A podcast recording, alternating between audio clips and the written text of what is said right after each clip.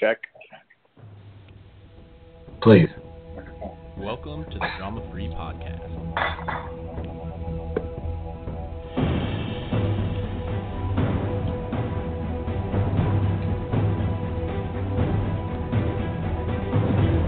Save the drama for your mama. What's up, what, Drama Free? Welcome to episode two.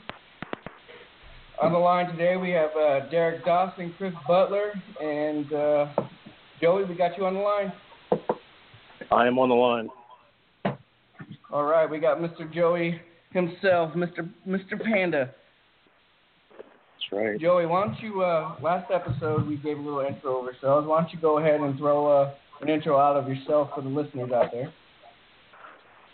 Oh wow, wow.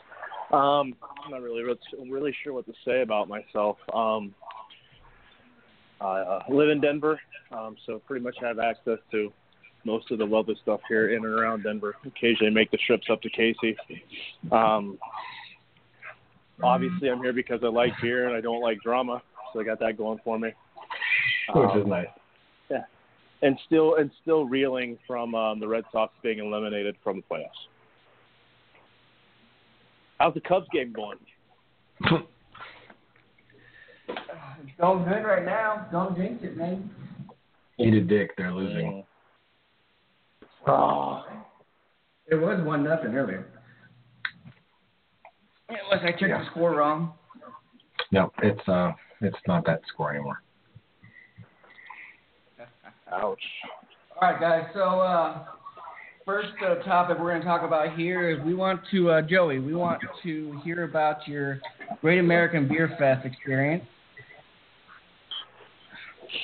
Yeah, that's uh that's actually a pretty easy one. Um, to be completely to be completely frank, it's the same as it's been almost every year. Tons of people, tons of really great beer. Um, You always gonna so so yeah, so tons of tons of great beer, tons of people. Um, it's always nice to have a lot of those people leave because the city gets the city's packed. Um, yeah, I mean it was a really great time. I was, was very very fortunate. I believe the, the great state of Colorado here. We had 38 breweries win med- win, medals, including um, the brewery that I, that I call home, Launchpad. Launchpad won a, uh, a silver in session beer for their uh, their Peacekeeper Porter.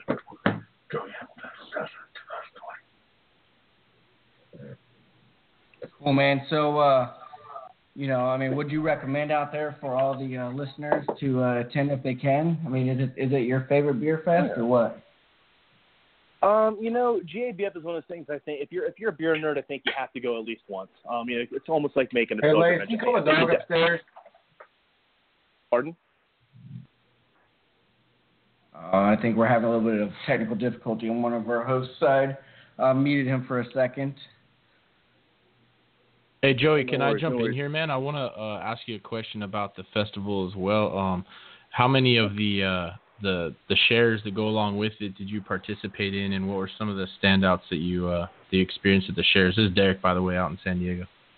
Hey Derek. Hey Derek. Um, you know, to be honest, only really did one share that weekend. I actually hosted it here at my house, but we are very very lucky. Um, my girlfriend and I were lucky to have uh, have Carlos come in from Wichita along with his his brother and a friend.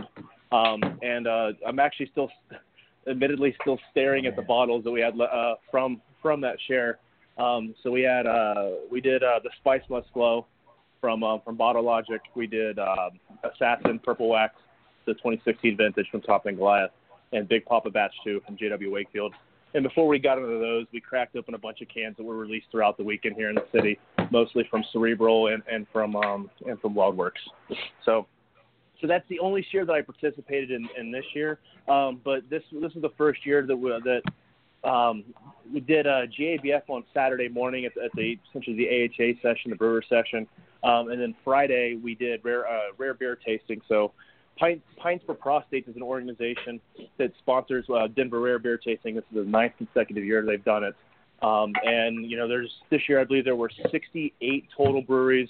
Um, some breweries brought multiple beers, so I'd say there's probably maybe 120 beers in total. And um, that was a phenomenal event with some really great beers that a lot of people like to get their hands on.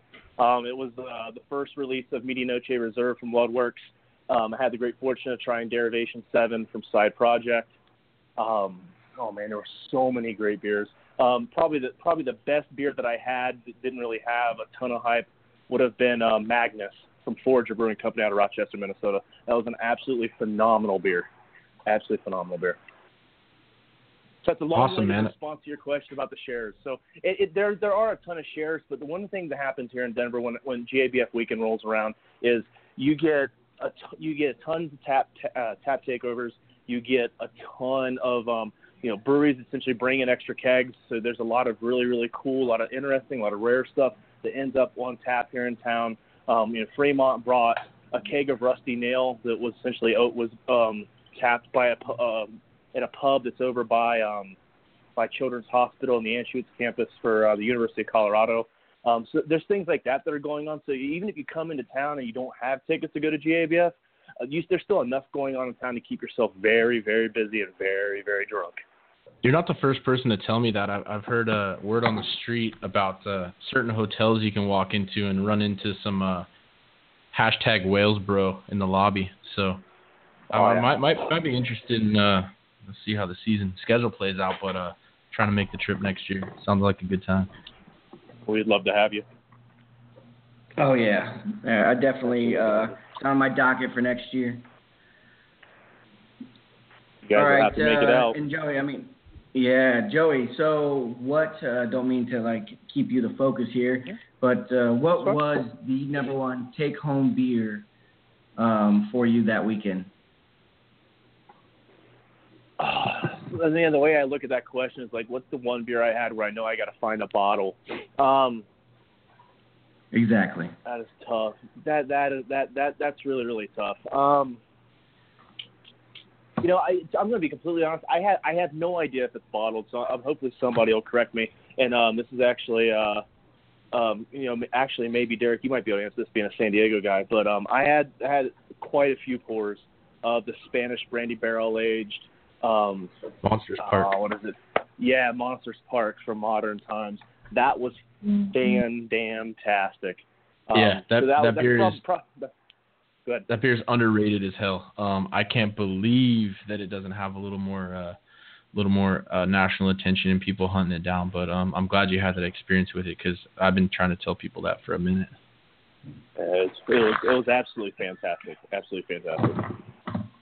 Another uh, variation of that, that that's not getting too much attention that should is the uh, vanilla version, the Monsters Park vanilla. It is, man, it's right up there with, Yeah. with your your favorite vanilla beers. And I'm not going to say it because you know uh, people are just going to attack me for it. But I'm telling you, it'll stand up there with some some of the big boys.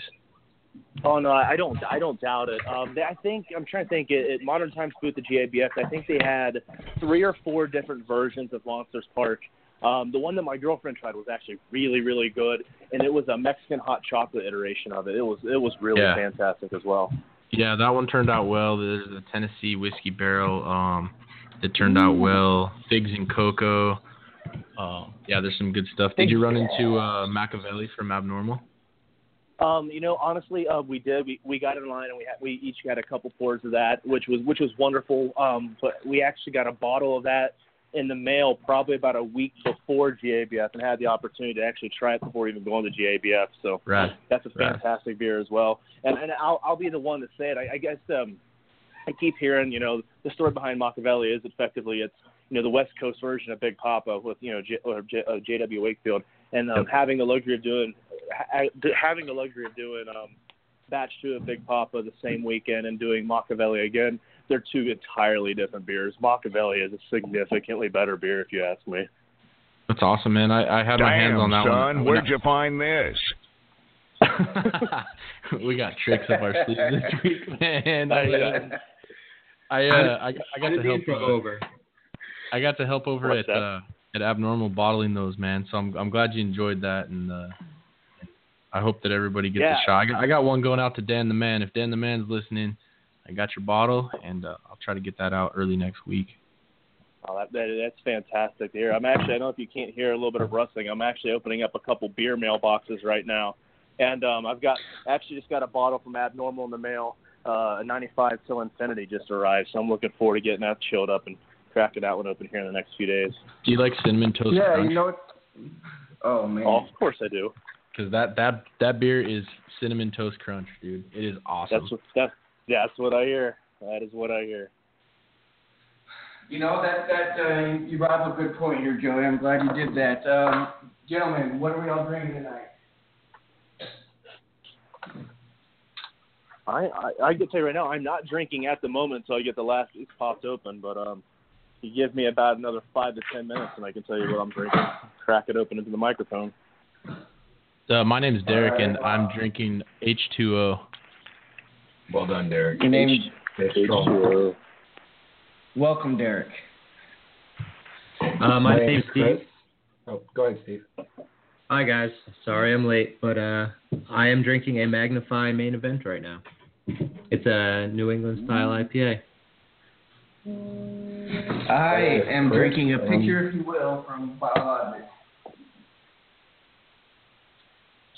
Oh, Go ahead, Chris.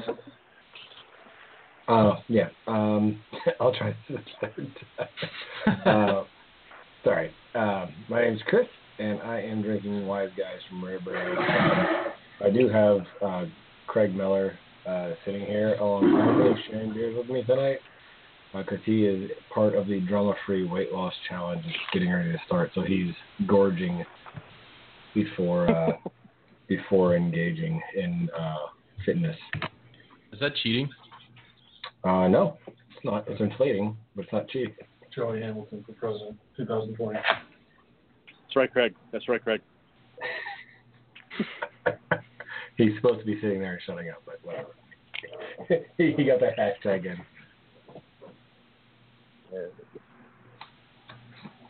All right, so I think uh, we'll go right into our next topic here. Um, by the way, if you guys are out there listening and you went to GABF and you want to chime in, uh, give us a call, 646-200-4505. Go ahead, don't be shy.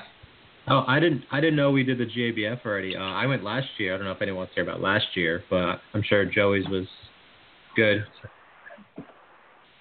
Probably better than mine, And, judging by the it's- shares it's picture that you took. Oh yeah, you know, it was. This year was good, um, and last year was wonderful as well. Um, yeah, it's a great event. Like I said, every, everyone has to go. You know, if you're a beer nerd, I think you got to make you got to make the trip at some point. And if you come out that weekend, you know, bring the bring the family and spend. You know, there's a lot of other stuff going on. You know, Yeah. excuse me. There's releases at WeldWerks. Kate, Casey was doing at their own event where they're essentially doing, um, you know, they do like a pseudo lottery system. They're giving away three liter, giving away. They were selling three liter and nine liter bottles of, of various beers, including raspberry cut. Um, there's all kinds of stuff going on. Definitely worth making the trip. Joe, you uh, you said bring the family. Um, does that uh, does that mean it kind of sounds like you're offering free daycare to anybody uh, from Drama Free? I just want to confirm that. Hey, my uh, my my wonderful girlfriend is a peds nurse at Children's Hospital here in Denver, and she'd be more than happy to watch kids and play with kids for a little while. So And, and You, you do realize that these podcasts are recorded and uh, archived, right? This is that's okay. That's okay. Essentially Unless one of you guys, unless one of you guys send it to her, I'm not too worried about her finding out about it. No worries. contractual obligation. That's okay. Yeah, I don't know if I, I when I was out there, I was out there with 17 of my friends, and like I wasn't really sure if bringing the family seemed like a good idea to me, but if you got a ton of the other uh, activities, I just literally based my entire weekend around beer and beer releases and breweries, and maybe a dispensary or two. Oh yeah, of course, of course. Legal you know, I mean, look, Legal. Yeah, most of the breweries out most of the breweries out here are pretty friendly towards towards family or, for, or towards kids and also towards um, you know if you if you have you know four legged friends um, you're more welcome to bring Yeah. those as well. You know GABF and events like that are, are obviously not going to be catered to kids, but you know there's definitely uh you can definitely keep them busy while you're out here. Cool. All right, so why don't we why don't we uh, get on this next? I like this next topic. Why don't we uh, get going? Someone put this in the group. I think favorite mac- macro brew. Discuss Brewers Association versus definition versus what we think about it. So let's start with um, let's start with Chris. What's your favorite macro brew that you can drink that you can tolerate? I guess that uh, you know in a pinch or you're at a barbecue. Uh, what's, your what's your go-to? I'm going High High Life? Life. Yeah. Uh, Uh, mil- when I go to Live Chicago, PBR. go to go to catch Cubs games. there's a couple different breweries and, and bars that I, I frequent and neighborhoods that I frequent. And there's this one called Bad Apple that's uh, right at like Caddy Corner from Half Acre that does buckets of like uh, High Life grenades, and it's really nice to like go hit Half Acre first, grab a couple crafts, go across to ha- uh, Bad Apple, have some food, watch a game, or chill out, and um, down a bucket of uh, of minis uh, of High Life, that champagne yeast, man. Li- nice living the high life in Arkansas. I don't know what the uh, elevation is in Arkansas, but I can tell you. what about? yeah, you Google that while while you're doing that. Uh, Chad, what about you? You know, man, if it's not crap, it's PBR all the way. Wow. I didn't know they had hipsters in You know, Iowa.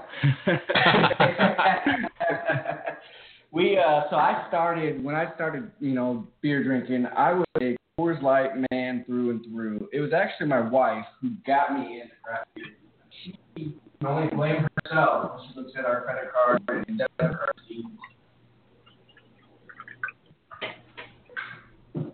getting a little. It Getting a little is the feedback. reason I'm here now. Ah. Yeah. All right, Derek, out in San Diego. I'm sure you got a lot to choose from. Is it uh, I, is it one of the big guys out there, or is it? you know? No, man, this is uh, this is an easy one for me, man. I have a super guilty pleasure, and I, I would love to say High Life too, because I'm not going to turn down a High Life, but uh, the banquet beer, man, uh, that's my go-to. Yeah. I do, I do probably uh, more banquet beer than I would like to admit. Damn. Sorry, I guess, Do I uh, have to like like do like hail marys. Yeah. You got to give us all free tickets to the San Diego Gulls. Come on out, boys. We'll do a drama-free night. We can uh, we can have somebody drop the puck with like a, uh, a what do you call it, the sock on. Will they let us shotgun on the ice? Uh, we can shotgun in the stands from two dollar beer nights. Chug videos in the penalty box? Absolutely, dude. Yes. Yes. Two minutes well worth it. Love it. But yeah, I'm I'm a sucker for the banquet beer. I like it in a little grenade bottle too. Uh, it's it's just my thing. Nice. What about you, Joey? Uh, it's an easy one for me. Um, the pride of Pottsville, PA. Is the, Yuengling is what I always was drinking when I was growing up, and Mm-hmm. um, for me, so for me, I still consider it macro because essentially we get it side by side with PBR, but uh, it has to be, it has to be a good old Yuengling. Nice. Joey, I missed where where are you located? I missed uh, the beginning, so sorry I didn't hear. Oh, at this very moment, I am in Denver, Colorado. Oh, nice. My favorite city. Um, I'm with Joey. I got to go Yuengling just because. Um, I don't know. I, I'm living in New Jersey. If Yuengling's always been real close, uh, and the local bar near me when I that I've been going to since I was 19, even though they didn't know that. Um, they did uh, monster mugs of Coors Light, Bud Light, Miller Light, and Yuengling for like 3.95 for a huge glass of beer. So of course, of those four, you're always picking Yuengling. So I kind of I've drank so much Yuengling just because they were cheap at the local watering hole that me and my friends all went to. So I got to go with Yuengling. All right, any callers? If you have your favorite macro beer, 646-200-4505. Call us and let us know. Chad will uh, pick up and we'll get you on the horn. So that brings us to uh, the next part. The, like this was like a three-part question, and that was the definition of, you know, what is macro brew and what what do we think it should be right so let's uh let, let's spin off that. Does anyone have the definition ready? Should i just google it real quick? I, I got you if you need it. yeah please do Yeah, uh, so uh, a macro brewery, according to uh, the the research that I looked up, just a simple Google search, a macro brewery is considered a brewery that produces greater than six million barrels a year, and a microbrewery would be a brewery that produces less than that. Um, there's two different uh, categories of microbrewery: the nano and the brew pub. The nano brewery uh, produces less than 200 gallons a year. The brew pub only brews and sells on premise only. And then there's the third, which is the home brewer. got it okay so six million barrels huh Correct. So you're talking uh, uh, that's a lot of 30 what do you fit 30 uh 31 gallons? Am I right there? Hold on. Yeah, I think so. Is it a 31 barrel? Gallons per barrel. Yeah, 31 Yeah. gallons per barrel. Yeah. Wow. All right. So, what do we think? Is that is that too high of a number? Do we think? Well, okay. uh, So Sam Adams, three years or four years running, petitioned for the uh, Craft Brewers Association to raise that number. It used to be much lower. because they was- still want it to be considered. Yeah. Right. So Boston Beer Company, Jim Koch, Sam Adams, however you want to look at, at that tertiary, uh, at that umbrella of like company, um, which God bless them, they should be on the should be on the you know craft beer hall, Mountain Rushmore Hall of Fame, whatever. But um, yeah, w- once they grew too big, they petitioned the Craft Brewers Association to raise the limits, uh, and it happened several years in a row. It used to be, at least when I started looking at the numbers, uh, somewhere in the neighborhood of like two million, and then they raised it, and they raised it, and they raised it, and they raised it. So, um, yeah. So- that, that, so that's point. If the number's six million right now, what is what do we think? Sam makes five million. Uh, no, I, I think they got cut off. On, I I think they got turned down last year. Actually, I think I think they said no more. Yeah, I think they were going to raise it anymore after that. So, All right, so that's that's the number. Now, what do we think it should be? What about uh, Chad? What do you think? Do you think uh, Sam should be considered macro? Do we think we just kind of cater to them and let Yuengling be the only fall guy? What what, what are we thinking here? Sam, you know, you got to give it to them. They they created this, you know, they started this genre really. They're known as the Godfather. Uh, I mean, I think even if didn't get really that grandfather them in. They, you know, they're the reason why we have such variety. They created this this fervor. That's true, but can we keep just moving the goal line just so that they can be considered some small guy? Like, why is Sam in the same genre or in the same league as Carton or you know, can or someone someone so small? It's like they're considered the same. Sam is all across the country. Carton can't even you know get west of Philadelphia. No, I mean, you know, I hear what I'm you're not saying. saying it's right. Or, I'm not saying it's right or wrong. It's just you know, it's a question. What about you, Derek? Because uh, uh, Cali had some big, heavy hitters: Anchor, Stone, Sierra Nevada. At, what, at what point are we just kind of we're hanging I on wanna- to them just for you know? I want to put a little. sake? I want to put a little perspective on it, um, and I'm going to rattle off a couple names and kind of give you. These are brewery reported numbers, and it's local to San Diego, but you guys will recognize all of these if you've ever had a beer before. So between Ballast Point, Stone, Green Flash, Karl Strauss, Modern Times, Coronado Brewing, Mother Earth, Alesmith, and Pizza Port, those all together, that's one, two, three, four, five, nine breweries total. They brew, and this is as of February 2017. They brew one million 69,635 barrels between the nine of them. So they're barely half of a, a, a macro brewery according to the definition. So Ballast Point, for instance, sorry, yes, Ballast Point's on top according to this report, and it's 400,000 barrels. Um, so, I, I mean, for somebody to be considered macro, that's that's a lot of work. yeah, and um, you know, part of that is going to the English style method of like tied house pubs versus free house pubs. Like a, association and affiliation definitely for me matters, right? Like I Sculpin was probably my my desert island beer for years and years and years and years. Um, but now it, it's tough for me to really pull the trigger on buying some.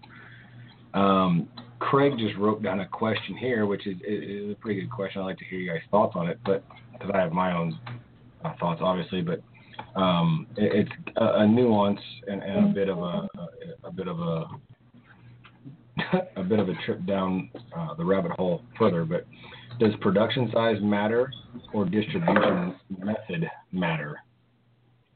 So, um, you know, how are they getting it out there into the market? Is it is it from a investor? And if it's an investor, you know, does it matter that it's uh, you know AB versus uh, Duvel Moortgat, or does it uh, matter that it's you know independently brewed? For you know, we kind of touched on this last week, and for me, you know, I'm I'm anti AB, hundred percent forever. But interested to hear your guys' thoughts on that. So. All right, what about you, Joey? Last one over in uh, Denver. Do you got any thoughts on big beer? Is it is it too big to fail? Is it is it just the right size right now? Denver's heavy hitters too. Yeah, I mean, we we definitely have you know our, we have some you know larger breweries. I mean, I think the most notable large one that we have here that you're not you know you're not going to color Coors is is going to be it's going to be New Belgium, and you know I I mean for, for me and I guess I'm going to uh, probably apply, apply a slightly different take. I mean, I, I can understand, you know, caring about where you spend your buck and whose whose pockets it goes into, whose pockets it, it lines. I, mean, I I can appreciate that, but at the end of the day, um, you know, it, it's it's just beer.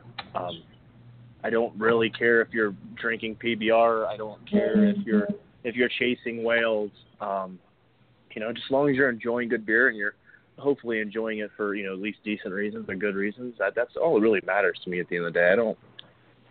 I I, just it, it doesn't matter to me. It really doesn't. I'm just happy that there is beer. and I'm happy to try a bunch of different beers, whether no matter who it's brewed by, no matter who distributed it, no matter how it ended up on my front porch or in my refrigerator. So So there's another topic, I guess, like a, a sub genre of this of this idea is what do we think about what uh, Greg Koch and the guy the guys over at Stone are doing with like they're partnering up with a bunch of medium-sized breweries to kind of like give them capital, whatever they need, because Stone makes a ton of money, I guess. So he's now buying minority stakes in breweries to make sure that they don't sell out to AB or Constellation or Heineken or anything like that. And they're kind of banding together. And then there's, you know, we've got, what is it, Oskar Blues and Cigar City doing something. So like, we- we're getting a lot of these mini conglomerates popping up to kind of try to keep it local. But are they? Is that going to work? Is that is that going to be the future of selling out, or you know, just kind of expanding? Well, I mean, I, I guess technically, as long as you're keeping it below six million barrels, it's all cool. So, uh, That's an arbitrary number. You know, Wicked Weed could be. what? But yeah, that, that that's what I'm saying. Like, it, it, I mean, You know. just take Oskar Blue, Oskar Blues' portfolio, right? I mean, obviously, you know, they're, they, you know, they've just they've got the the newer establishment in Asheville, and they've got, of course, their their foothold here in Denver, and Mhm. you know, they they, they spread out. They pick up Cigar City, and then they they purchase Perrin as well. So they got the you know Perrin out of Michigan, which you know it's a great it's a great little brewery. As far as I know, it's a little brewery. Um, you know, I, I think it's all fine and well, but at what point do you continue to essentially you know add to your portfolio these medium-sized or smaller breweries, and do you end up with essentially the same type of portfolio as an AB InBev?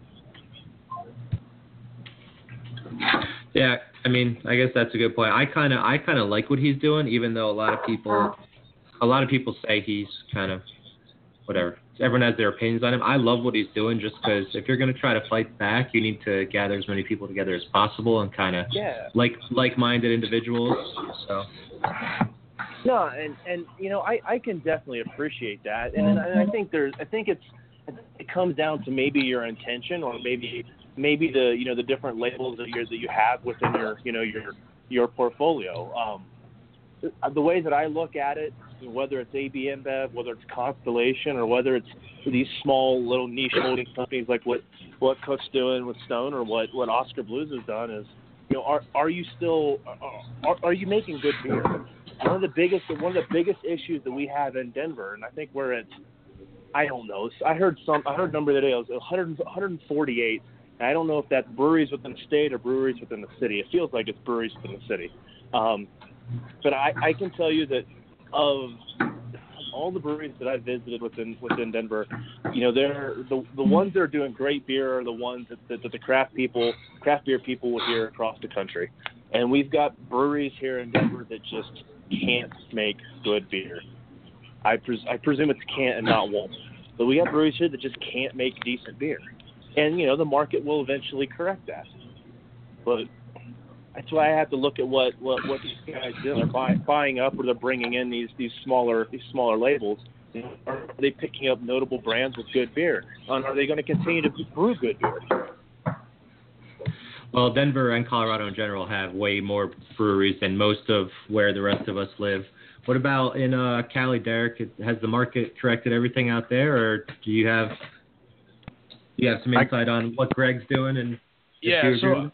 I think like I really love to hear you guys mention Stone and, and in good light because I know that they could probably get a bad rap just being that they are so big um, compared to probably some of the or most of the stuff that we're drinking on a regular basis um, from some of the smaller places. But those guys from day one, man, um, look at what they're doing. I'm pretty sure they do it nationwide. They do it here, but they're the distributor um, for Modern Times, for Lost Abbey, Port Brewing, for um, I'm gonna forget a bunch of them because I'm on the spot here, but they they distribute a ton of these guys and they help get them on the map. So they they weren't selfish in their ways. They weren't using some of the tactics that people are anti the uh, quote unquote big breweries for big brewers, big companies for big beer.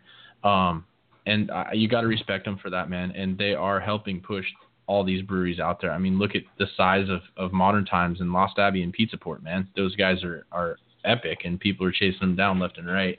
And I'm sure, um, you know, I can't go on record for any of those breweries, but they've got to attribute um, a lot of their success to uh, to the help that they've gotten from Stone along the way.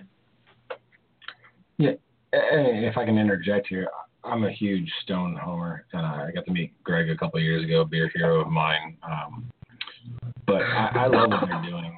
Um, I think craft consuming craft is, is much more palatable to me for sure. Um, you know, something that they're still trying to drive the market and drive um, consumer education towards craft versus you know bland yellow fizzy stuff or uh, you know fake craft that that is uh, disguising itself as craft on a, on a tap list uh, that you don't know their parent company. So I, I really love that Stone started that initiative a couple years ago with you know trying to offer you know low interest loans and and things like that. They're not trying to buy out those companies. They're trying to uh, in my in my opinion, from my perspective on it, um, just really trying to help uh, those smaller companies stay afloat in a in a ever growing uh, market. And, and Rising tide raises all boats. I mean, we know that. exactly, man. I said that five times this. Nice. So what uh what breweries do you guys think are next in line to be gobbled up? Do you have one? Does anyone have one that they think might be next to sell out or get bought out or even even partner with the Stones or the Oskar Blues? Who's uh who are we looking at? Does anybody Oh, want to? Does anybody want Oh, to curse yeah, their local brewery? No. I we'd will, have to I. Yeah, all my all my local ones are way too small for that. But I would think something like River Horse or Flying Fish, both New Jersey breweries. Um, they're getting to the size where they might they might start attracting some of those. Not that I think either of them ever would. Maybe Flying Fish. I doubt River Horse, but I don't know. Um, but that's that's the one in New Jersey. There's a couple breweries here in Arkansas that, that most of the consumers here in Arkansas feel that they basically opened with the intention of, of getting bought out. Now, the likelihood of that is slim to none, but um, I, I think that there are some that wish they would get an offer. Um, as far as like what I think will happen next, what what will topple next, uh, in that sense, it's kind of tough to say. There's not like a there's not like a glaring brewery right now. Uh, I, would say something from a big state, uh, Texas, California, Denver, Florida, uh, Northeast area. Um, you know, if I had to pick something, I would say a Dallas, Houston something because you know Karbach has already gotten bought out. I'd maybe throw out Deep Ellum if I had to. If I had to like narrow down one, had to throw one out there, Deep Ellum in Dallas. I, I got to chime in uh, here and just say, you know, I, I think you guys have probably gotten the gist that I'm not anti-sellout. Um, I don't, I can't blame somebody for taking an in- insane amount of money for their brewery and for the, the hard work that they put into it. But if you're setting out to open a brewery for the sole purpose that you want to attract that buyout, I haven't cussed on this thing yet, but you can GFY, dude. Like that's that's terrible. Yeah, I think I think that's I think that's a no, that's a good point. You know? Because a lot of people look at it as a labor of love. If you're going it just for the money, you're kind of like you're probably not gonna make that good a beer anyway, right? Because you're you're not doing it because you really love it. You're just doing it because it's a payday. I think that's what turns some people off from the major paydays um, is the fact that you know, like if it was only about the money for you, then you know the beer's going to suffer. I think. And also, I like when someone sells out, like uh, Wicked Weed sold out to AB. I have a bunch of Wicked Weed bottles. I'll drink them. I'm not going to buy any more. And that's just me saying I don't really agree with it. Does Wicked Weed really need my money anymore? They're gonna, they're about to be reaching so many more people that the people who know better than to, or who don't want to give them money, they they're not going to miss them, and I'm not going to miss them. So it's like I don't really blame anyone for selling out either. I'm, I'm with you. It's like, can I really turn down a three hundred million dollar check? No. And that okay, but I'm going to lose a bunch of diehard fans, so I'm going to gain a shit ton more fans in other states that are going to try my beer. So I don't know. I I, I kind of I could see both sides of it. Absolutely. What about you, Chad? Chad, did we lose Chad? I think his dial up uh, went out. He ran out of minutes on Oh. his AOL CD. He has to get a new CD. Oh yeah, I told him not to make it two hours. He got 500 free hours, so he's got to get a new trial version. All right, well, while he's finding his last uh, install disc, what about what about uh, Joey? Did you did you comment on this? No, no, not yet. Um, you know, I've I've got I've got a biased perspective as someone who, you know, makes his living essentially building businesses and selling businesses. Um, you know, I, I definitely have a very biased perspective. Um, you know, the the idea, you know, if you're, if I, I, have to, I have to assume. I mean, not not everyone's going to have the exact same reason for starting a brewery, but when you start a brewery, you're doing it because you're creating a product that you enjoy and other people enjoy. And you decide to sit on sit, uh, send out in that venture, so that way you can, you know, essentially create a living for yourself. And for a lot of brewers, the only way that they're going to make that life-changing kind of money as owner is to sell. I mean, that that that's when you make your payday. Otherwise, you're just you're just you're drawing a paycheck. Now, you know, if you own Wicked Weed and someone's offering you three or four hundred million dollars, you're probably making a decent paycheck. You probably have enough to take care of your family, but you probably don't have life changing money. And if you went down this path, you probably started in a place where you never had money, or you didn't have a lot of money. You probably, you know, if you're you're you're getting into brewing, you're probably the type of person who, um, you know, was, you probably are used to working with your hands, and you you know, you probably you probably haven't you know probably haven't had that kind of money before, and someone walking in and offering you three hundred million dollars, or even if it's fifty million dollars, um, you know, it's I I can't. And I think honestly, at the end of the day, that that's the purpose of business. At some point, you know, you have to get out of the business. I mean, as, as every brewer who starts a brewery planning on passing it off to a kid, or passing it off to a friend, or someone who's worked there for a long while a lot of these guys, the best option they have once they hit that point, sometimes you know five or ten years in, is you know to take to take a paycheck, to take you know to take a check. I know we've got a, a brewery here in here in that went up for sale, well, probably right around March, and you know it was posted on one of the local brokerage sites. Um, I happened to see it, and I happened to reach out to the the brewer. Um, is it someone I I who I knew? someone that you know I spent quite a bit of time in establishment. At least a few years ago, I did, um, and and I wanted to have that conversation with him about what what took what brought him to the point where he wanted to sell his brewery and why he was asking what he was asking for. Um, it was one of those very odd situations where the moment that he was questioned about why he'd be selling his brewery, what was the motive behind it, completely shut down. He didn't really have a reason and when he started thinking about that he was that someone might offer him probably likely some type of life changing money for his brewery, all of a sudden he decided he didn't want to sell and didn't really know why he had listed for sale in the first place. So it, it's, it's it's very odd. It's very very odd the whole process. People are selling. They don't know if they want to sell. People who don't want to sell all of a sudden are getting you know an offer for a hundred million dollars or whatever it is. So it's very and and that said, if I was going to pick a brewery that I think that that might sell, I don't think it's going to be a brewery. I think we're going to start seeing um, at some point we'll see a meadery. a meadery will get bought up. Oh, really? They Yeah. you think uh, the big boys are gonna get in the mead game? I I think I think so. Meads might. That's Uh, I, I I think it's I don't know. Meads are, are a, a gift I have yet to receive fondly. I, I don't know. I'm not That's huge a on bold them. prediction. I kind of like that. yeah, I like that. Who's Shoot, our shoot. bold? Do we have a sponsor for the bold prediction se- uh, segment yet? Who's the sponsor there? Did we shout somebody out or Sharpie, Sharpie marker, the bold. Uh, bold prediction? yeah, they owe us money now. Um, all right, so. all right, so let's let's. Oh, uh, callers. Sorry, I keep forgetting to call. Call. If you if we have any callers, six four six two zero zero four five zero five. Tell us who you think is going to sell out. Tell us what you think about um, anything we've just discussed, and uh, Chad will ring you up and we'll get you going. But until then, we're going to move on. I like this next one because it's it's very it's an easy one for me to answer. What brewery are you a groupie of?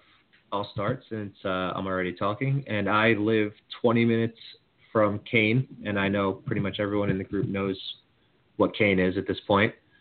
Um, yeah, Kane is my go-to. I have a ton of friends who work there. Like you know, I walk in, it's like Cheers. Everybody knows your name. That's pretty much me when I go to Kane. Um, I just love how they handle business over there. I will support them pretty much, even when I think they're not like doing the right thing, which is very rare. I'll support them anyway. So that's me. What about uh, what what about you, Derek? This one's easy for me as well, and I gotta ask you, Steve. First, do you have my address? Because I'm gonna have to make sure you have my address.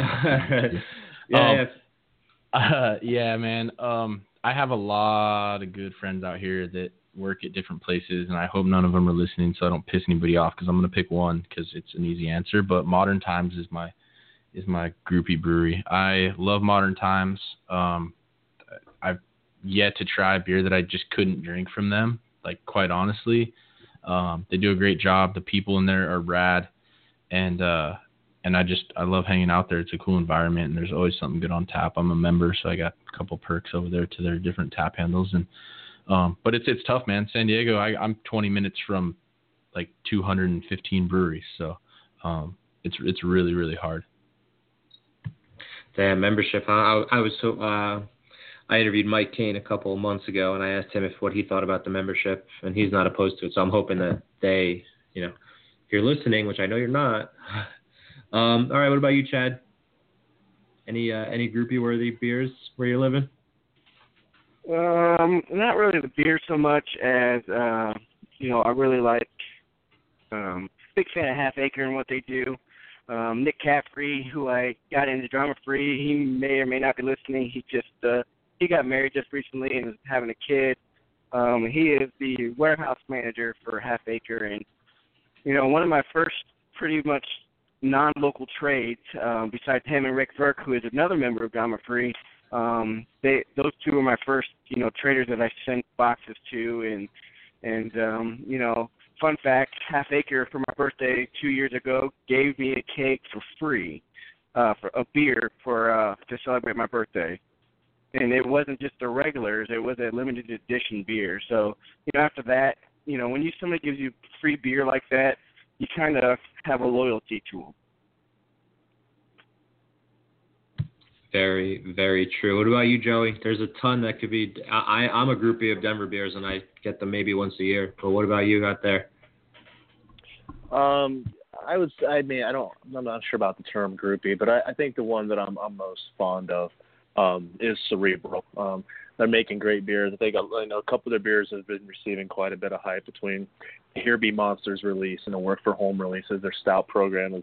Their stouts are, are fantastic. Their barrel program is fantastic. Um, they're doing killer IPAs. Um, they dealt. They dabble into a bunch of other styles. They have. They do. Um, uh, they got a you know some uh, a, a Brett style or a Brett saison that they do that, that won silver GABF last year. It's called Dreamy Thing. Um, they do a lot of really killer stuff. Um, I don't have any cool stories about free about free beers or anything from them, but it's just one of those places that you know they, they make great beer. It's usually pretty it's pretty easy to get a beer while you're there. Um, they just started canning within the last couple weeks, so more of their stuff is going to be a little easier to get and ship. So I would to say Cerebral. Nice. Uh, is Chris Chris you uh you got a groupie thing over there out in Arkansas? Do they have groupie worthy stuff near you? They call family reunions. oh man. uh no uh well, I was gonna say you're thinking of roadies, but actually groupie would be the right term. All right, let's uh let's move on. Maybe Chris will get back to it. All right, I love I love this next one. I love this next one. Worst trade proposal you've ever seen? Oh boy. Yeah. Um, have a couple that got sent here. Let me look it up. Uh, If anybody has something, go ahead. But I'm gonna look this up real quick. Uh, this was a this was a very very um, active topic when it was posted. So guys, again, if you want to call in on this, um, you know we're really wanting callers on this one. A little participation here. Six four six two zero zero four five zero five. Um, let me pull up this trade proposal here that we have in our chat and see see what we got going on here, guys.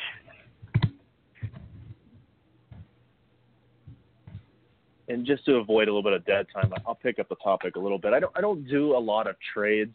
Um, you know, most of my activities within a group, and if somebody wants something and I have it to have it to send them, I just tell them to give me an address and I'll send it to them, and they can just send me some stuff back later. I, I really don't honestly don't care too much about it, but um, maybe I would say kind of relative to the topic is you know if, if you're gonna if you're gonna reach out to somebody and ask for a limited beer or or something that really you know there's you know it's limited in terms of being per person limits or it's you know well out of someone's way or whatever it is. And and and they find that and they ship it to you and they're not really asking for much in return. They're kind of leaving it to you to make the decision to send something. Um take care of that person all right? Don't don't send them you know just because you go up the street and you grab some travelers or or a few bottles or something it doesn't necessarily mean that you're you're sending something um that that might be deemed fair. It might be equitable. You might have spent the same amount of money, um, but you know, try to try to send something that that's going to wow the person or take care of the person in the same way they took care of you. All right. Yeah, I, I definitely agree with that, and I'm sure we'll hit on that a couple more times today. Um, I got a trade here in the Bottle Logic Trading Forum.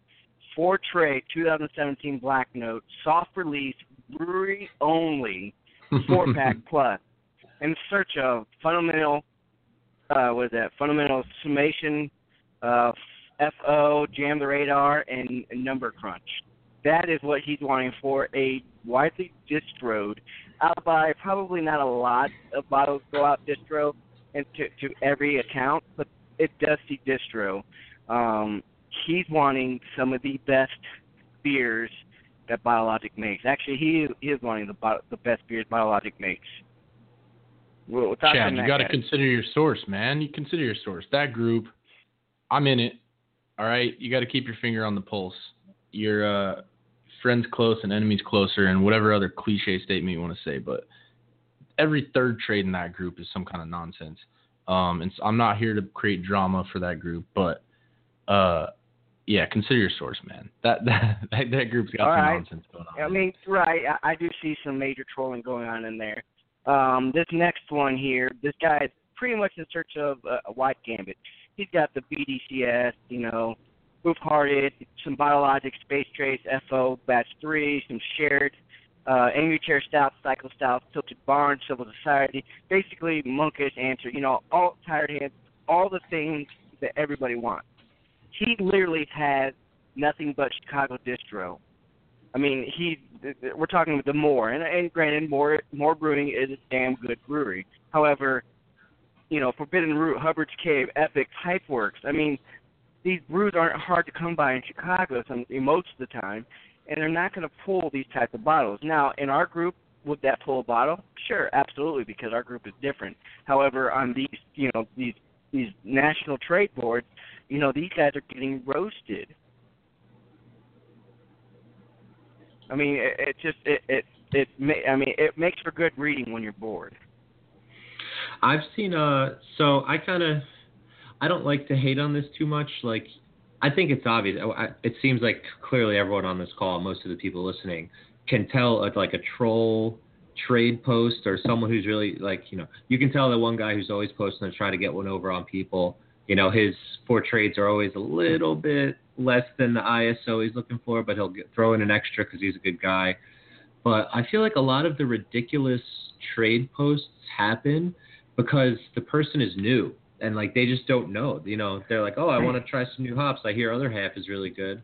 I can get, uh, you know, I can get you dogfish head. It's like, all right, well, like a lot of people just don't even realize. Yes, everyone can get us dogfish head. It's, I don't know. I kind of, as much as I, I'm sure that fundamental observation that bottle logic group is ridiculous because you know their their bottles are insanely hyped, but a lot of the groups I'm in um, is really just kind of like noobs, and, of course, you know, it's they're New Jersey groups, so everyone, as soon as it happens, everyone completely busts their balls and like until it, you know, but it kind of scares people away when you kind of, I don't know, you you you make them feel bad or you make them feel like they don't know or that they're stupid or they're they're like you know I, I like to try to help people as much as possible if i have something that's really sought after i won't necessarily give it just for the the very best i can get for it sometimes i'll give it to someone who i know has never had it and it's like you know maybe that's going to make their their month their year so that, no, that goes absolutely. back to what that goes back to what joey was saying about the this group and the you know be good i i owe uh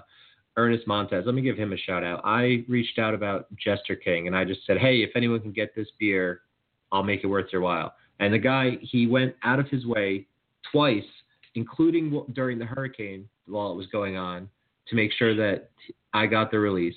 And then he met up with a buddy of mine to, so I didn't have to, he didn't have to pay for shipping.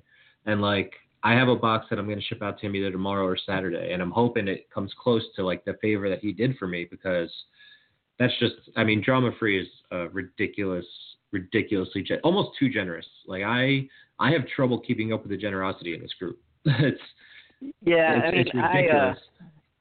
I agree here. I, I I posted earlier today. I have two beer boxes back home. One from uh I I believe Josh Voorhees and one from Rick McCarty. And I asked, I threw out a, a, a trade a couple weeks ago, or, or just I was looking for this bottle because it's you know stout season, it's campfire season, and it's my favorite, it's the the campfire stout. And uh Rick McCarty answered the call, but apparently he did uh more than just one beer. And you know that that's pretty cool to go back and uh and um you know post something and have a bottle coming.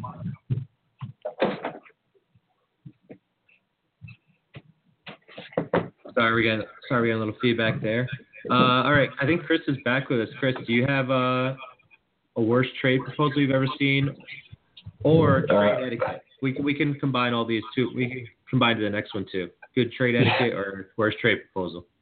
So the worst trade proposal I, I think I ever saw was this week actually, and then I'll briefly touch on trade etiquette. Um, this week I saw a McDonald's Szechuan sauce for a batch one for a batch one uh, Dre Fontaine, uh, Armand and Gaston Lund, uh, and I want to shoot that person in in the forehead.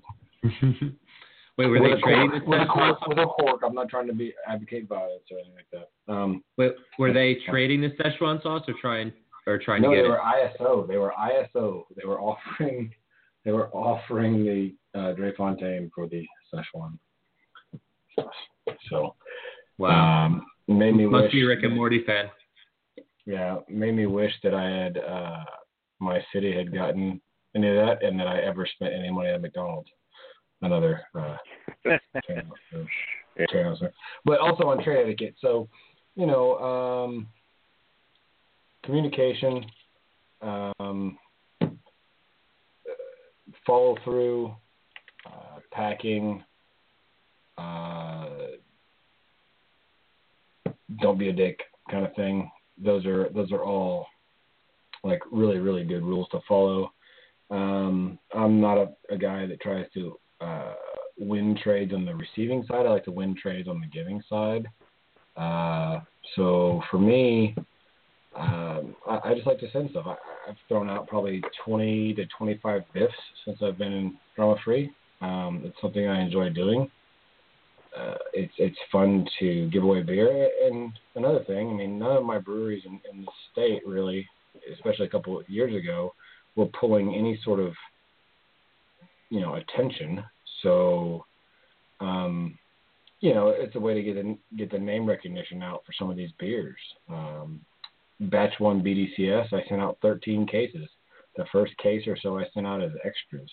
Then I had demand for it after um, a certain former Free member who works for Dogfish Head kind of blew it up on Beer Advocate. Um, so for me, yeah, communication is always key. If you're going to run a couple of weeks late, or a couple of months, or a couple of years late, you know, things happen, I guess. but um, communication is the first thing. Um, and I guess at the end of the day, as long as both people are uh, are happy uh, with what they've received, then uh, it's all good. But um, screw secondary. Uh, the beer is worth what you paid for it.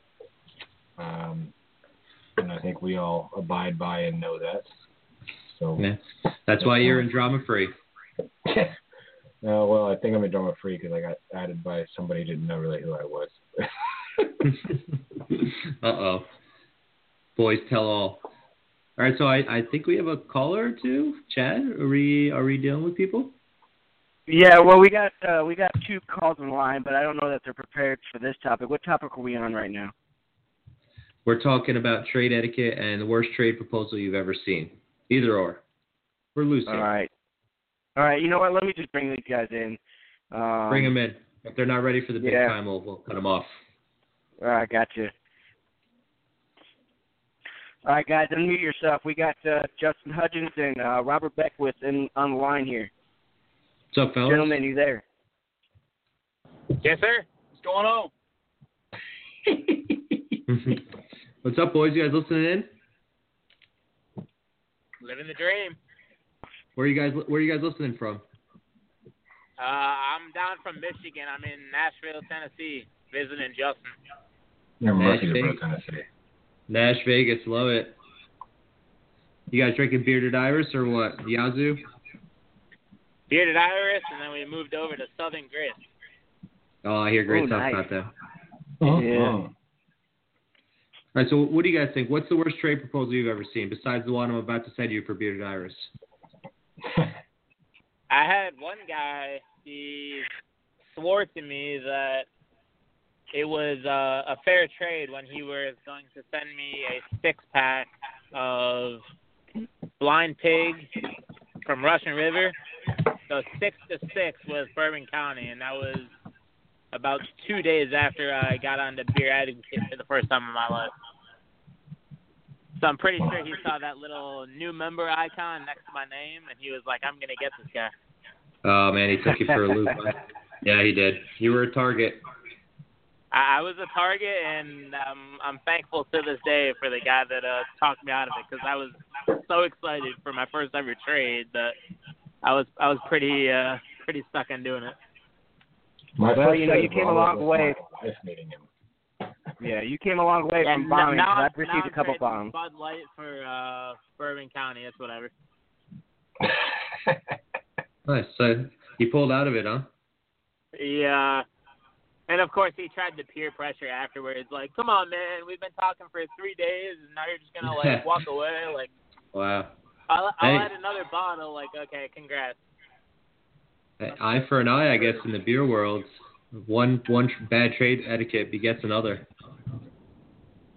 And now you got there's there's more bad beer trader pages these days with ways to uh, promote those that have attempted to screw others over than there are actual trade groups these days.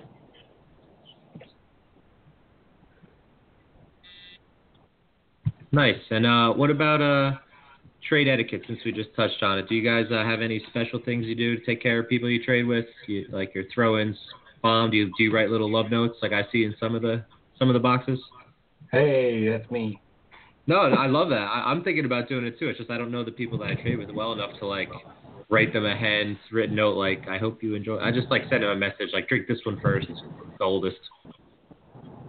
My favorite, only because in some way, like I love the fact that there are certain breweries that get hyped but at the same time, I also hate it just because I know that there's so many great breweries that are local to where I live that people 50 miles away from me have never even heard of.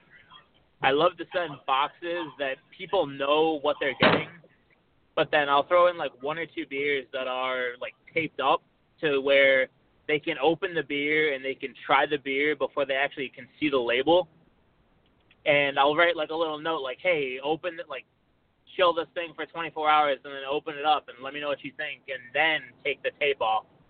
So it's like their own little like blind taste test so that they're letting their actual palate dictate how they feel about the beer as opposed to seeing that it's it's oh, it's from Bearded Iris or oh, it's from Russian River, right?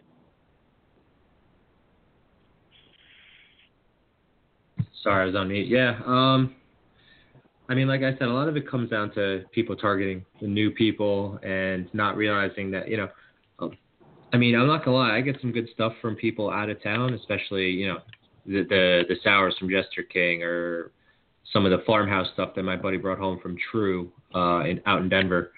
Um, but not, nothing's to beat your local closest to home. You know, it traveled the least distance. It's probably the freshest to you. So that's why it's like I, I try to get my stuff out quick. That's what trade etiquette to me is: get it out as quick as possible, so it's as fresh as possible, and then uh, make sure. I lost a box once, and it actually had a a Kane, a Night to End All Dawns bottle in it. It was a Christmas box I was sending to my boy Brian Dick. Brian Dick, shout out. Once a week, I'm to shout you out, Brian, until you listen.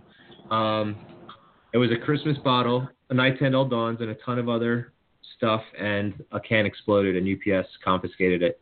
And it was, I told the girl that she ruined Christmas. so, all right. Uh, so someone Damn, brought up. son, where'd you find this? Jesus. Well, I, Oh, I. I didn't mean to hit that one. No, yes, you did. I love it. All right, so someone brought up uh, bad beer trader. what she said. Yes, bad beer trader. Did she say that? She did. Have you guys heard about this group, Bad Beer Trader, on Facebook? Does everyone know what that is? If, if Oh, you yeah, know what it Yuppie. is, you've either been Absolutely. screwed over or you are one, and you probably really don't want to be in the group, honestly. Yeah, I've uh I just heard about it recently. I had no idea it was a group. I'm not in it, thank God. I don't think I'll ever be in it. Um, Mhm. but yeah, this uh, that that is no joke. The stuff they pull, huh?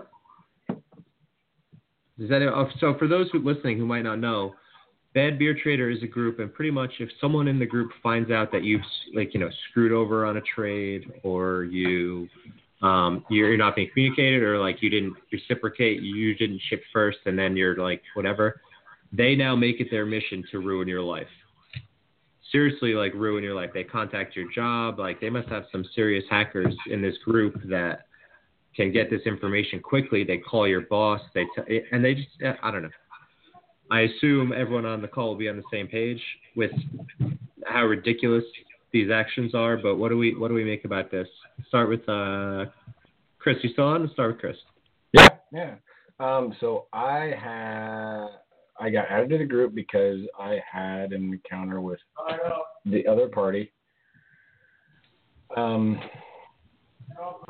I, and I I had to deal with a whole bunch of stuff, and I actually got it got to the point where I actually requested him to stop because at a certain point, beer is only beer, right? So, but they were they were definitely um,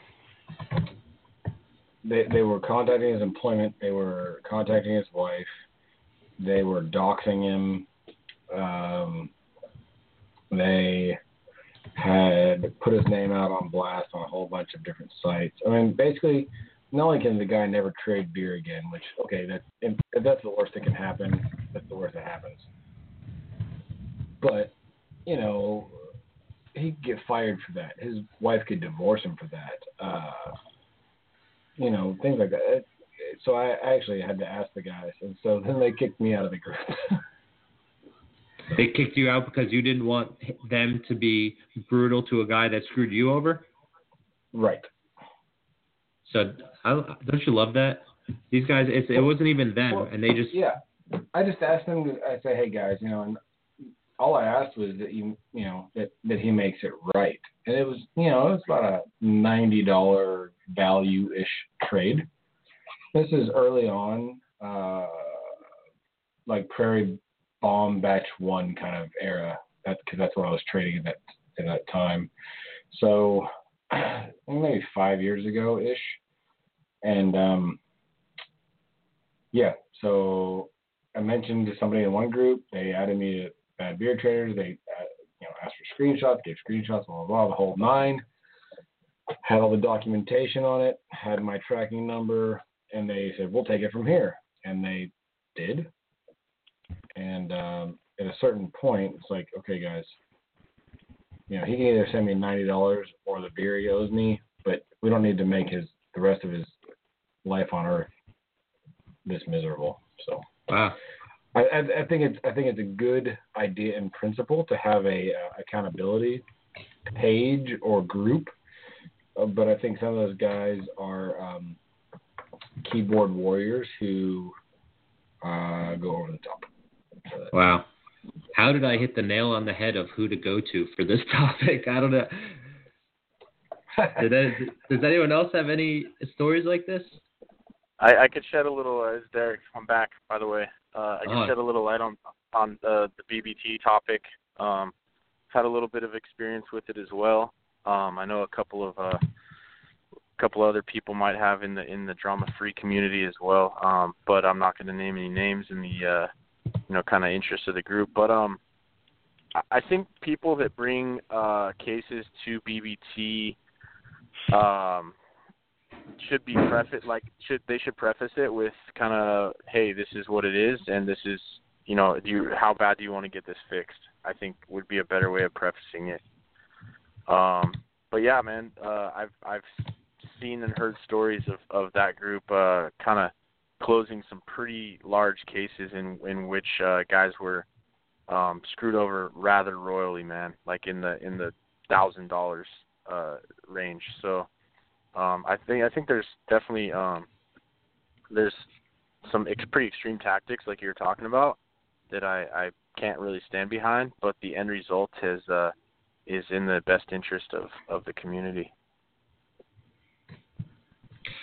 Yeah, I guess I don't know. I mean, there's from what I heard about the group, it kind of seems definitely like overkill to me. I can't imagine. uh I don't know. I guess maybe I kind of vet my trade partners a little more more than some others, and I kind of just you know you can kind of tell when someone's going to be off puttish if you're not friendly during the conversation of what you're trying to trade. Then that, that's already like a a red flag to me. If you're very like matter of fact and like you you constantly talk about what other people are offering you that's that's kind of like a these are the telltale signs of you might not get screwed over but you might not be happy with the trade or the trader so uh just you know some food for thought but yeah that's it gets the intense cases man should be pretty well vetted too. Um, from what I understand, these these aren't just like, hey, this dude hasn't shipped for two weeks. These are cases where like people are getting blocked and people aren't responding to messages. I, it's not just uh, from what Yeah. I've heard, go straight to the dude's work or the girl's work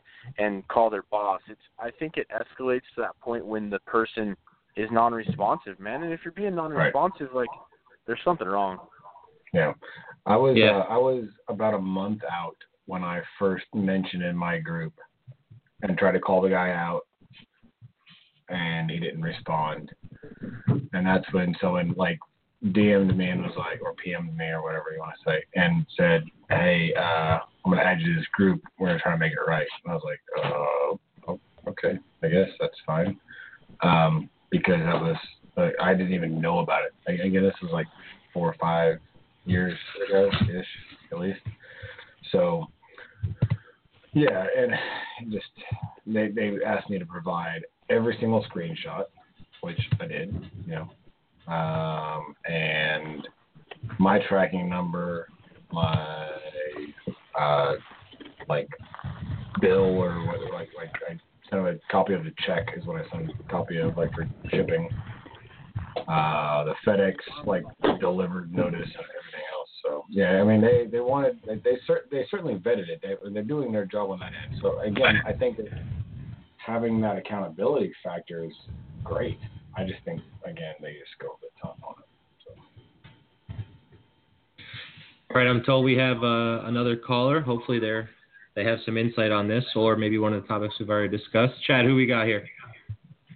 Hey, we got uh, Eddie Shaw on the line.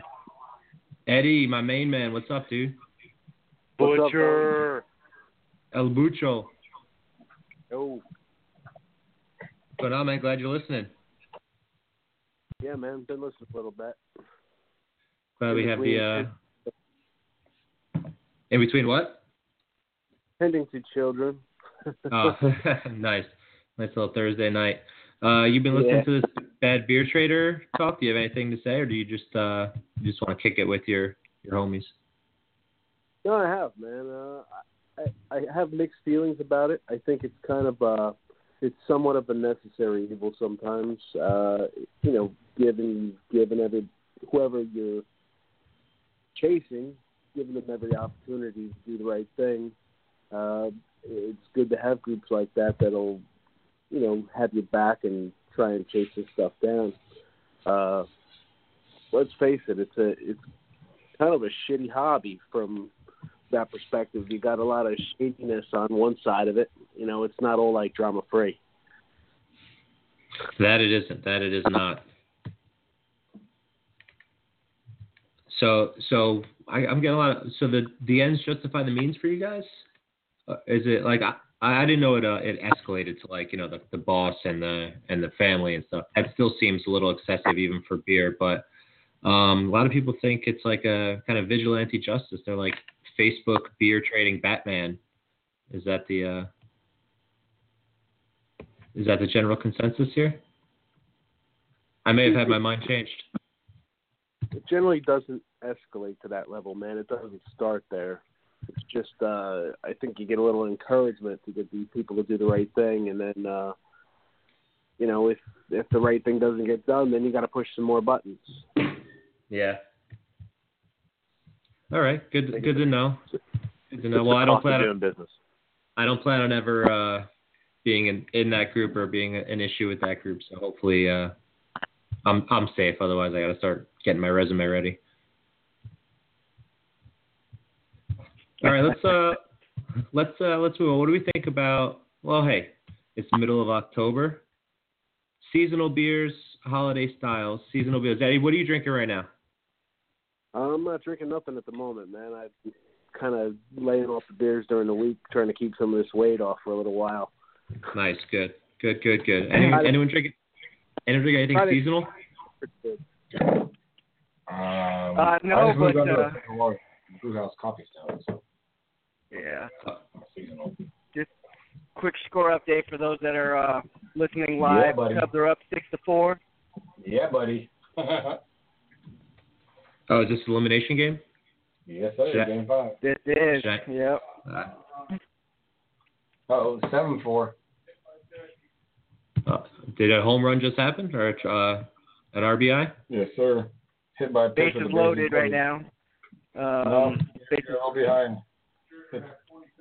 All right, let's let's get back. I just wanted to give a score update. I was gonna say drama-free uh, play-by-play here for you Chicago guys. So, uh, Chad, you drinking anything seasonal now or Um, at all no. recently? I am now drinking a raspberry tart from New Glarus.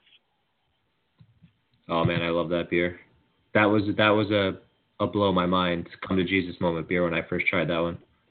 Oh yeah, I've got uh, I've got you know the 750s for from 2011, 2012, but now I've got the the uh, the four packs of them in 12 ounce bottles, and I really like them in the smaller format. So now I can, you know, enjoy it a little bit at a time instead of having to you know drink the whole thing.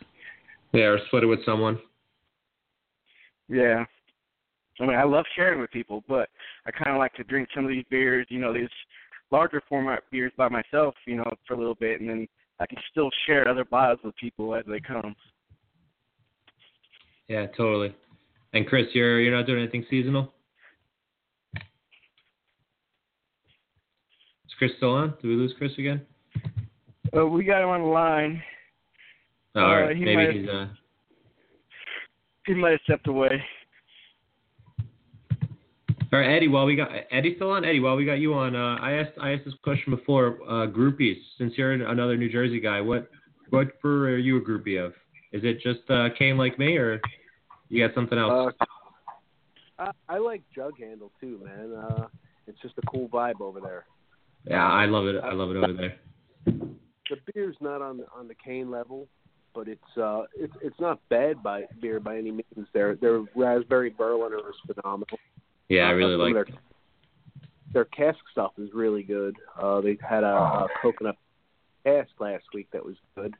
Um, I did think that they they have a kind of a smaller format, so it's it's a little more variety there pretty regularly. Got a lot of stuff going on on tap. Uh, I think they're going the right direction.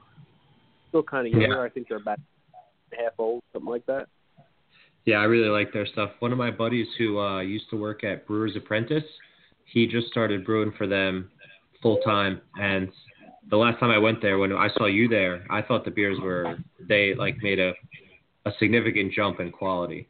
And I'm not just saying that because of the new brewer, but like you know they've they've figured it out. That that Berliner is awesome. I get one every time I go uh, in a Crowler. I love it. Cool. All right. Uh, I, I'm not sure. How do we? Okay, here, here's a good one. Uh, someone, someone wrote this in on the, on the Facebook group, and I, I didn't really get it at first, and then I was looking at my cellar today, and I'm like, all right, I kind of get it. Why do people collect, in quotes, quote unquote, beer instead of drinking it? Uh, yeah, I know. Who, who wants to field that one? Um, I'm pushing. I'm pushing five to six hundred bottles right now. I mean, 140 plus are lambic.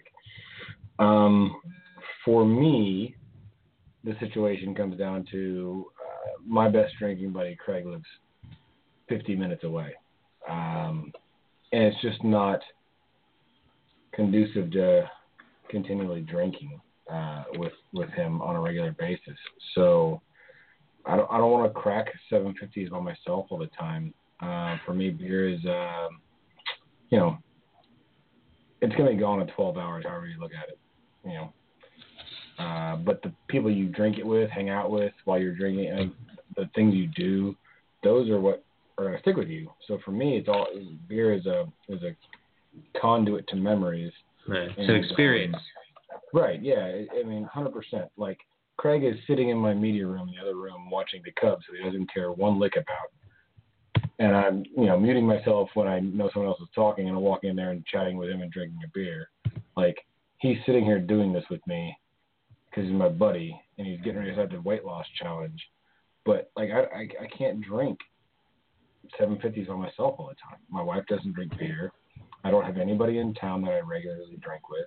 So, um, you know, uh, that that's why it sort of stacks up for me. Because if something comes across my radar that I that I would like to trade, which isn't very often because I'm using an ISO, you know, I trade for it. Uh, unless it's an IPA, I'll, I'll put it on the shelf or in the cabinet or whatever. But if someone like ISO is something that I can get, I'm happy to send it to them, and then they just happen to send me stuff back, which isn't always necessary. And then now I'm stuck with more beer. so that that's my problem, honestly. I, I never intended to have my wife build multiple shelves for me for lots of beer and have boxes on the ground all over the place. But there I am. I think it's uh I, I guess it's kind of it's kind of the curse of only wanting to drink good beer, right? You only have good beer and then you you want to save it all for the special occasion that never comes. Yeah. I had uh I a good point. I had a ton of family in last weekend for my aunt's wedding, or it might have been two weekends ago at this point. But I had a ton of family in, and I was like, "This is great. I have a ton of people in my family. Um, they all like beer. I'm gonna unload so much of my beer at this event between the rehearsal dinner and then the, the wedding." And sure enough, they all brought up more than enough beer for all four, four or six of us. And I, instead of getting rid of some of my my haul, I now have more. And it's like, how did this happen? I was hoping to to drink all this at this my aunt's wedding. It's a special occasion, and I didn't get to like a third of the beers that I wanted to drink with them all because we're all just sharing, and I'm drinking stuff from Asheville and Panama and Georgia, and it was, you know, you just got to keep either Yeah. making. You, you got to make special occasions, or you just got to be cool with drinking a whale on a Tuesday night watching a hockey game. I Yeah, guess. the special occasion is when you open the beer, right? I mean, so when people come over to my house, anything's fair game other than like, you know, last year I had the Fou' Foune that I bought in in Belgium. I had that set aside for when the Cubs won the World Series. I didn't realize they were going to win last year, obviously. So I had that set aside for a couple of years, and I came home and no one was around. It was the game had a rain delay, and so I solo domed it at midnight. Um, there's maybe one or two bottles out of the five to six hundred that uh, you know are still kind of like saving for a special occasion. But other than that, someone can come over and go, "Hey, I want to try that. Cool, let's go for it." So it's it's not a matter of like saving it for a special occasion all the time. It's just saving it for someone to drink it with. Because I only drink with special people. what about you, Eddie? You collecting anything, or are you just drinking? And I don't mean right now, just in general. Again, man, it's probably about the same as Chris, I would say. Uh, I got a couple bottles that I'm hanging on to uh, that I kind of, you know, stuff you just don't see all the time, so you want to kind of make sure your buddies are in on it. But um, I'm going to say, for the most part, it's I got sneaked. I'm going to say probably 30, 40 times last year. And there's always some fresh hops in there, so I drink the hops first, and the bottles kind of get pushed off to the side, and then Mhm. Kane will do a. So I get my limits from Kane, and you know it's it just piles up and piles up. I got four kids, so I don't get out very often, and um, you know if, if you pop a 750 or even a bomber, man, what are you gonna drink? Three bombers sitting by yourself, you're sleeping on the couch. yeah. But before you know it, I'm probably about in the same boat as Chris. I'm going to say I probably got five, six hundred bottles sitting in cases right now. I'm working on probably building some shelving on my next vacation. But it's like you drink the drink the hops first, then you go to the adjunct stouts, and before you know it, you got another box showing up. Surprise! Here's another ten cans of hops. so the the stouts and Yep. the barley wines kind of get pushed off. Well, yeah, I am. So last year for Christmas, my wife bought me a beer fridge because she was tired of me taking over the the entire fridge that's supposed to be for food. Um, but it's a mini college one, and it filled up pretty quickly. And now I still kind of have the the regular fridge door because my beer fridge doesn't fit 750s, and then I've got some boxes. And uh, like maybe about a year ago, someone was like, "How much beer do you think you have? Do you think you have like a hundred different beers?" And I was like, "What? No way!" And then I started counting. And I was like, "Shit, I'm too close to a hundred. I got to get rid of some." So I'm uh, I'm trying to turn from a collector to a drinker, and I might crack another one right now just to kind of help with that. I got the I got the uh, okay thumbs up from the wife, so I might make this a two beer night. Um, Yeah. All right, guys. Um, we got about seven minutes left here. We're gonna we're gonna end on the half hour. Um, Chris, you got anything um, you want to say before we go? Um, yeah, I just want to thank the callers for calling in. Uh, really appreciate you guys listening and uh, your perspectives. Uh, I'm glad we got all five of us in uh, this week. Uh, I want to give a shout out to uh, Lost 40 for catching a silver, uh, first Arkansas GABF medal in uh, many, many, many years. And uh, it's not just because I happen to work for an umbrella company for them. Uh, it's just pretty exciting to have happen on the beer scene here. But um, really love uh, really love what we're doing here, guys, in this group and, and Donna Free, and uh, uh, thankful for uh, everybody that's participating in the podcast. Yeah, it's been it's been a fun second episode. While we still got Eddie though, we got a little bit of time here. Um, I love Eddie you, hit me up tonight, and uh, he has an idea. And um, you know, Eddie, do you want to talk about it? You want me to give them the premise, and then uh, we can discuss, or what? What, what are your thoughts? Uh, yeah, sure, man. I suggested that uh, we pick a member a week uh, that you kind of everybody's, you know, wants to know a little something about. Uh, I thought maybe we could run a poll. Uh, you know, you guys running a podcast can pick the members to select from, and then kind of hit them with a rapid fire like they do on um, Sports Center uh, you know, set up 10 questions or something like that, bang, bang, bang, just throw it at them, have some guys volunteer to get in this if that's the way you want to go, or randomly call people out. I think most of our regulars would have no issue with calling in. Oh, absolutely not. I, I do. I really think this idea is fantastic. So, um, out there in Drama Freeland, if you're listening live, if you listen later this week, I'm gonna throw up a poll of um, of members that you're to want to know more about. I mean, we're, we'll do serious questions, we'll do um, funny questions, but uh, just be on the lookout for that poll. Eddie, you got anything you want to share before uh, we cut out? Um, no, you guys are doing a great job, man. Uh, I've had fun listening to speak. Uh, I wish it was a little easier to work the controls for the uh, podcast. I got like 15 minutes through and then uh, I could my phone cut off. I couldn't get back at the gym, so I I didn't get the end of it. Um, the other thing is, anybody's going to be out in Kane on Sunday. I'm going to pick my bottles up, so probably Sunday around one o'clock or so. I'll be hitting there. If anybody wants to stop by and drink a beer with me.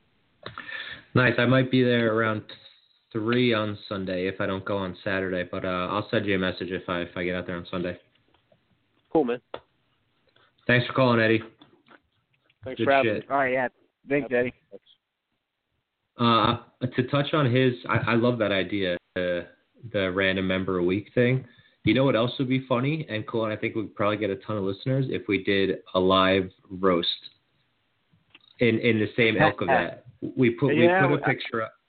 We put a picture up in the group. We say tonight we're roasting this picture or this person. Call in at this time, and uh, you know we'll, we'll everyone can have their chance to roast, say some comments about it. I think that will get a lot of.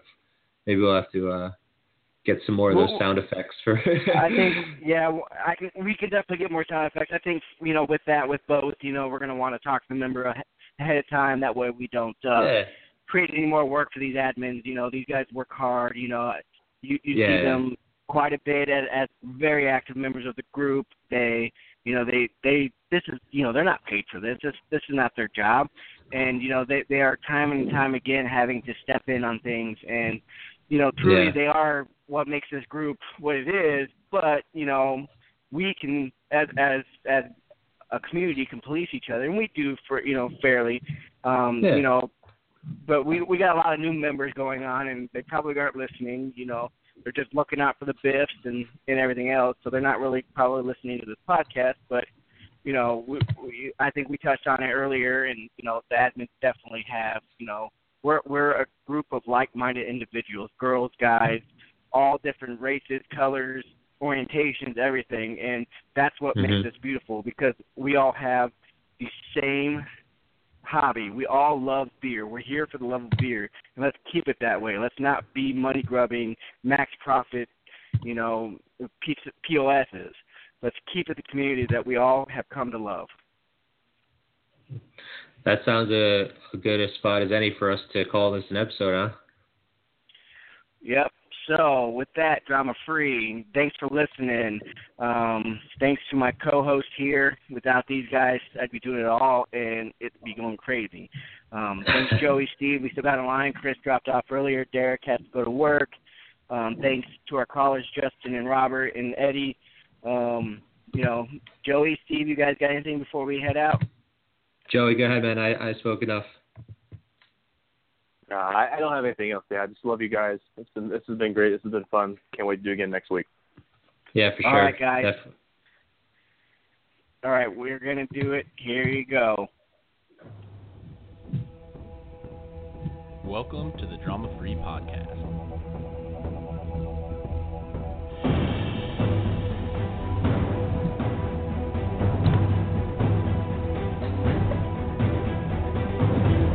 Save the drama for your mama.